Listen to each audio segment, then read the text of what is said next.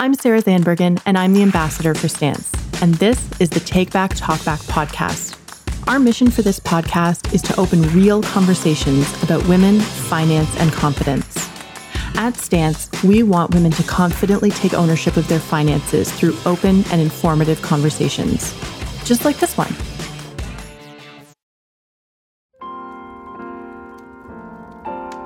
I am so pleased to announce today's guest, Mahima Poddar. As Senior Vice President and Group Head of Personal Banking at Equitable Bank, Mahima leads EQ Bank, Canada's leading digital bank, the single family mortgage business, the decumulation line of business in reverse mortgages and CSV lending, marketing, and the distribution of deposit products through the financial planning channel. Whew, that's leading a lot. Mahima joined Equitable in 2016 to lead the corporate development team and grew her mandate to include digital banking and marketing in 2019, eventually to lead personal banking division in 2020. Welcome, Mahima. Thank you so much for being here. Thank you for having me. So, I want to start off um, to kind of talk about something that you and I have spoken about in the past a tool that can really help with financial confidence that might sometimes be overlooked. How do you think social media is influencing the financial industry for women in particular? I think social media is a powerful tool, especially when you combine it with the idea of network. If you think about platforms like Instagram or Facebook, I think it's been quite successful at increasing awareness around financial products or financial alternatives for women in particular. What I do find that's really interesting, though, is uh, if you look at the sub demographic of, of women, it's conversations within their network. So that could be on WhatsApp or text, are much more collaborative among women and are much more used among women on average than men. I think it's that power of conversation and being within a, a trusted network that allows women to ask questions without being judged. And I think that's a really powerful aspect of gaining more confidence is this access to information without being um, judged. Even on a personal level, if I think about uh, the women in my network and when we end up discussing financial ideas or opportunities, it's almost all through text and WhatsApp. But I will say, as I was thinking about this podcast, the thing that dawned to me is the conversations that I have within my own personal network around finances with other women tend to only be with women that are independent or, or single and, and so they don't have a partner to necessarily rely on for their finances. And that kind of felt unfortunate to me because I think in too many cases, women are deferring ownership of their financial health or financial decisions to others in their life. And I presume in a lot of cases that's to men. And so I hope that we can kind of rely on social media to increase awareness and create those networks and, and get some more of these conversations going. Absolutely. And it's it's so much more of a, a safe space when it's your peers that you trust to give advice and bounce things off of, right? For sure. Like I, I think uh, the power of friendship and not being judged is so powerful. Um, and so find those individuals in your network that have more confidence around financial literacy and actually have financial literacy. And I think it can open up a world of um, opportunity in, in terms of discussions and rich conversations. Definitely. And I think it takes away, I know for me, and I've I've spoken about this on the podcast before, that I do the same thing with with friends of mine in, you know, our weekly Zoom chats or our WhatsApp group also and and it takes that shame away because you know that that person has been there too the most difficult part is finding women with common interests though. Like i mean in the vast majority of my conversations we're not talking about financial literacy and financial health. And i wonder if we have an opportunity here like this is on me as well like in my groups of friends that aren't discussing financial matters like should i be more active in in raising it and bringing it up? Because uh, I do have subsets of friends where like this is all we talk about. Um, but how do you make it a more commonly discussed topic? And I, that's probably on each one of us to bring up more often. Definitely, definitely, and shatter that taboo for sure. And it's not always easy, but one person at a time, maybe. So, so many people that I talk to through Stance, especially folks in marginalized communities, get a sense that the financial industry as a whole is not welcoming to them. Do you think there's an opportunity for the financial industry to embrace this sense of community and use it as a way to make finances more approachable for people of all genders? So I think this is a, a, the reality of the financial industry is that there has been this overwhelming focus on white males as the key customer. A lot of the wealth was sitting in, in those individuals and they were the key decision makers. The world is thankfully changing and we are seeing different communities. I think the financial industry has a lot of opportunity here. How do we get more diversity into the ranks of asset managers, into financial advisors, so that a broader portion of the community or the ecosystem feel comfortable? Um, I think this idea of, of um, having financial advisors that that look like you or um, you know have been through similar experiences is really valuable because you get a much more genuine experience. I'd love to see the financial industry encourage more diversity to enter the profession. If, if you're in a situation where look like the only financial advisors around you don't generate a, a sense of comfort, like stay strong.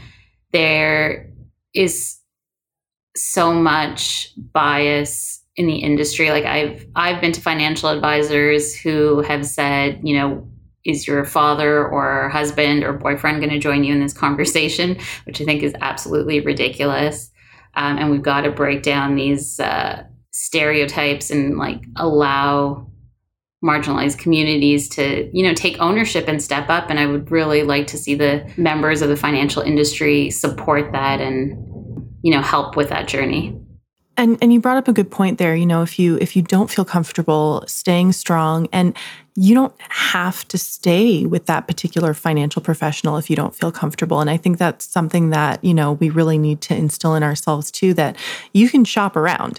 If you're not comfortable with that person, find another person. You should be shopping around. I think like this person can ultimately like make or break your retirement savings and your financial health and so you've got to build a relationship of trust. And if you're not getting what you need like keep looking. If someone like me would be more comfortable in that situation i think it'll end up becoming a better financial outcome and a more you know a more fruitful advisory experience. I couldn't agree more. I think that's fantastic. So i want to talk about something that we've discussed, and it's it's always a big topic around stance, eliminating that shame surrounding asking questions. So, can you tell us a little bit about how that's shown up in your own life? I do think for me, the ability to ask for help has always been such a huge benefit to me.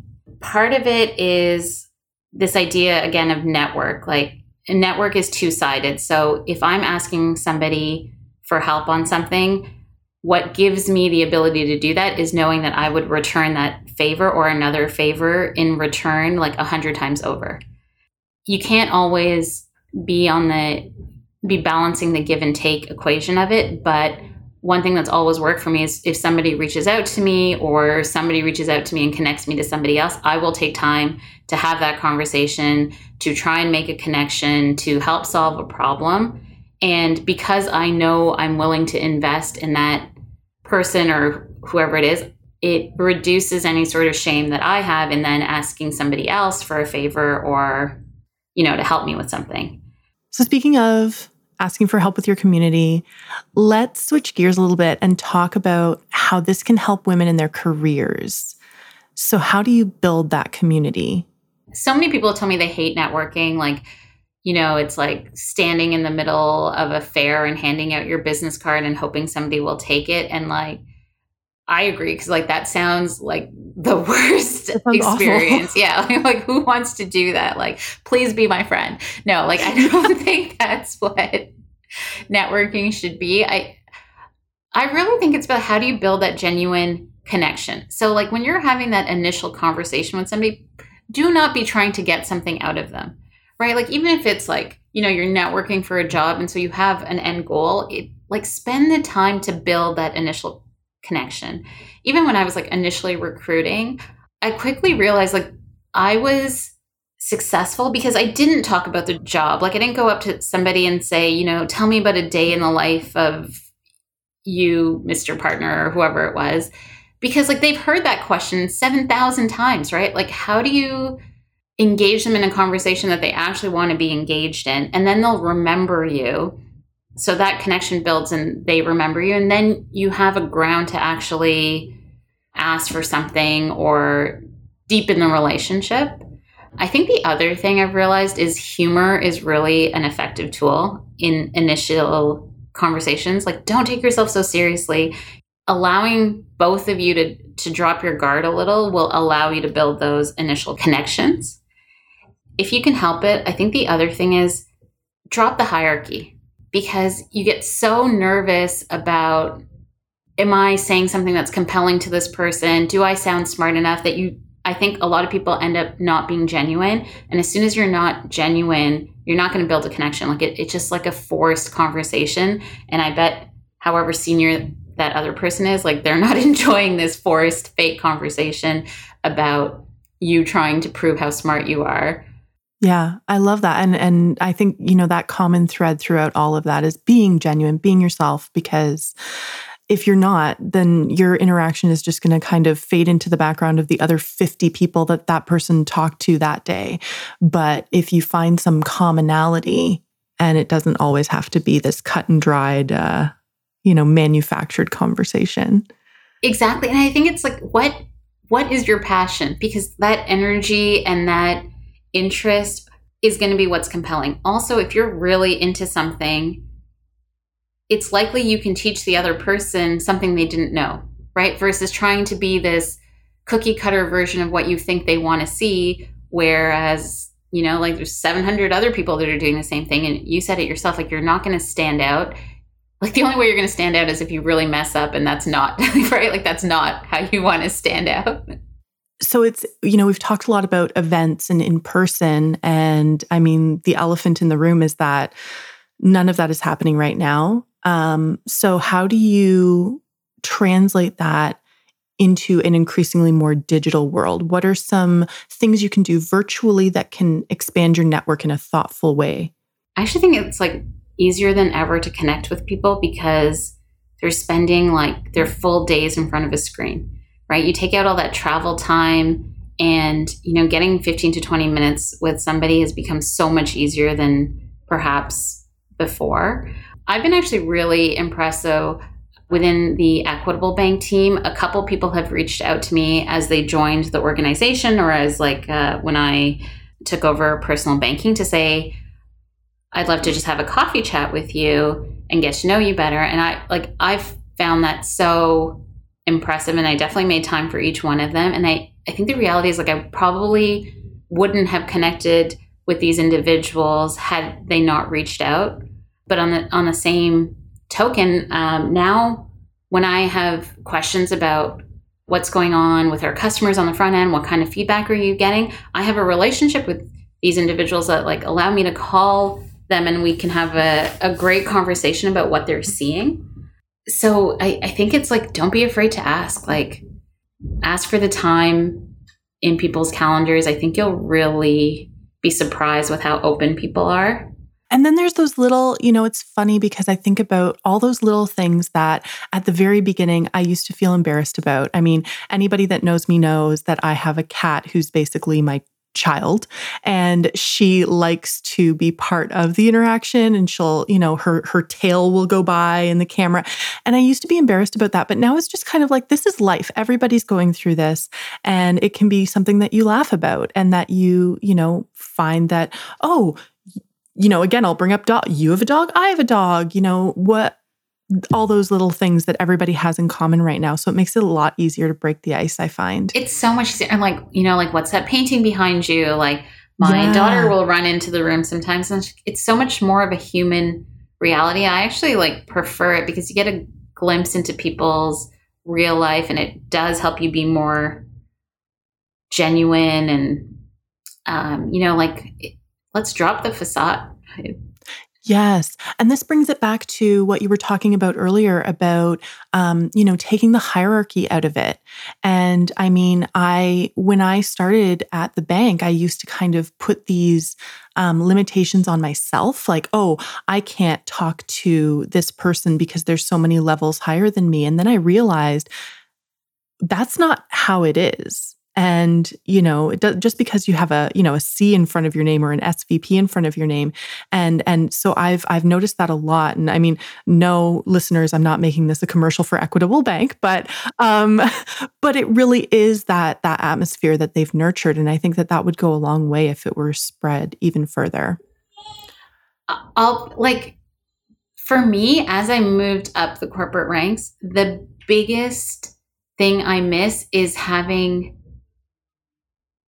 a bunch of friends in the organization, right? Like I I wish people didn't see that hierarchy because I crave that real conversation, like no filters, ha- like this opportunity to get to know people and what they are experiencing and and to be able to learn from them. And I feel like there is this false sense of uh, hierarchy that I would love for us to completely dispel. And i think to your point i think equitable does a great job of it. Like it's probably the flattest organization i've ever um, seen. But i guess what i'm trying to say is like as people get more senior i think they too crave that real connection. Um, and I, I can't imagine anybody being successful in this world if they are like i'm only going to engage with people at my level or more senior. Like i just like yeah. no that's so yeah that's that just comes across very fake to me and uh yuckier than standing in a crowded hall with your business card. oh my god and like just like the opposite of leadership and so like how yeah. how did, would you ever even succeed if you had that mentality? Absolutely absolutely. Um, there's no perspective anymore because it's just one perspective and no I, I couldn't agree more. So tying this back to finances, um, how do you believe, you know, having a strong network, we've made a very good case that it helps you with your career.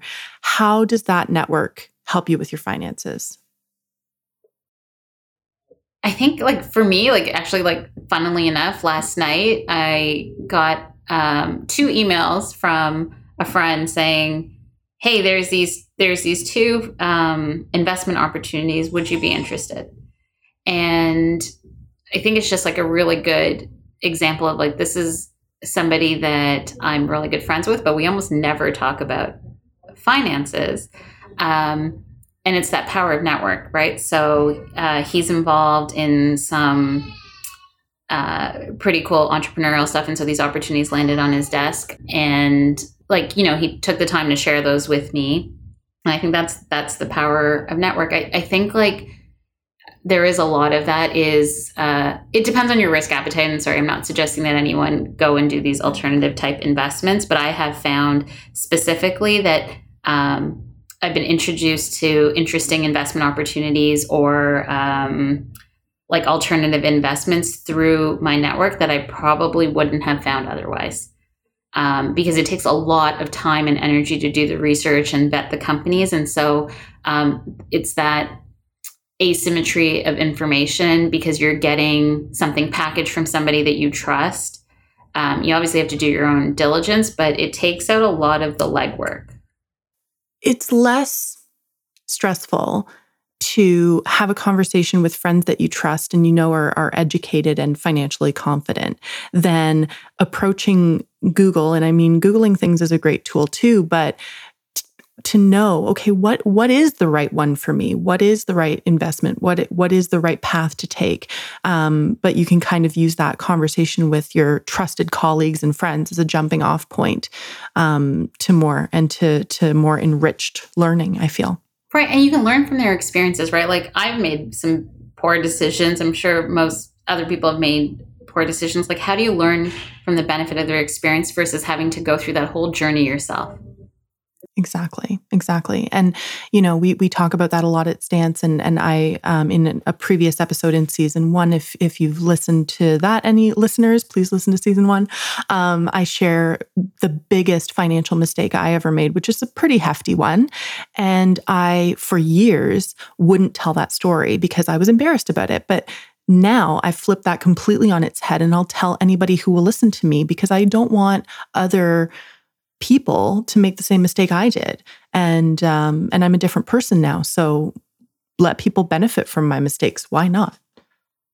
Even during the pandemic, I've realized that there is this reality of being stuck at home and like needing some sort of entertainment. And so like I have made some interesting investment decisions that are really like gambles that have been total mistakes like this idea of like jumping on the bandwagon or like being part of something and getting the th- thrill of growth like it's just such a such a silly thing for me to do um like like i think i i've always had this mentality of don't invest in risky things unless you're okay losing it all and so like that has been fine but like it, it's been a bit of an epiphany for me that I'm like looking for these outsized gains as a bit of a gamble, and it's because I'm bored during the pandemic. And like, so, you know, like don't do that. And I'm happy to share that experience to hopefully prevent other people from doing it as well. Um, you just got to like realize the the mind space you're in and what you're doing and what like the financial implications of those decisions could be. Well, I thank you so much for taking the time to to talk to me today and uh, and share your wisdom. This has been a blast. I really appreciate it, Mahima. Thank you so much, Sarah. I had a ton of fun. I thank you for giving me my 15 minutes here. I really enjoyed talking to Mahima about networking. I was one of those people who used to really dislike the process. It made me so uncomfortable because it really did bring to mind those events in crowded banquet halls waiting for an opportunity to awkwardly introduce myself and recite my elevator pitch. So, this conversation got me to thinking what if we looked at networking differently? What if we were to harness the power of social media and online connections to improve not only our careers, but our finances too? While many of us may be missing the in person connections of the before times, Mahima keenly illustrated that in some ways it's even easier now to connect. Why not reach out to that person you admire and ask them to have a virtual coffee? Chances are they're missing human connection too and would be happy to talk to you. Keep in mind that your connections may not always become opportunities right away, and that's okay. Early in my career, I hosted an event, and one of the sponsors sent volunteers to help out. The next day, I sent handwritten thank you cards to each of those volunteers. Almost two years later, one of them reached out with a career opportunity. Once you've built that flourishing network, don't forget to use it. Having meaningful connections with a host of different people gives you something really valuable, and that thing is perspective. Arming yourself with knowledge can not only open up opportunity, but some really rich conversations too and you can draw upon the perspectives and experiences of your peers. Why not bring up money in your WhatsApp group? Chances are you aren't the only one who wants to talk about it. It's on all of us to bring up finance more often if we want to build our confidence in this area. Listen, I know it's not always easy. I struggle with this at times, and it's my job to talk about finances every day. But if we start with our trusted inner circle, it can only grow from there. Thank you for listening to the Take Back Talk Back podcast, the podcast where we open real conversations about women, finance, and confidence. At Stance, we want women to confidently take ownership of their finances through open and informative conversations, just like this one. You know, we don't talk about enough the sneaky ways we lose money. Everyone is always so quick to blame coffee, and I have to say, I'm sick of coffee getting such a bad reputation. I love coffee. I live on coffee. Please don't come for my coffee. There's something worse. Account fees. So many of us pay up to 20 bucks a month just to have our money in the bank. I have a word that could describe this, but I work for a bank, so maybe I'll just say it's poppycock. There is an alternative. EQ Bank doesn't charge monthly fees, transaction fees, Interac e transfer fees. There's no minimum balance, and you earn a high interest rate on every dollar.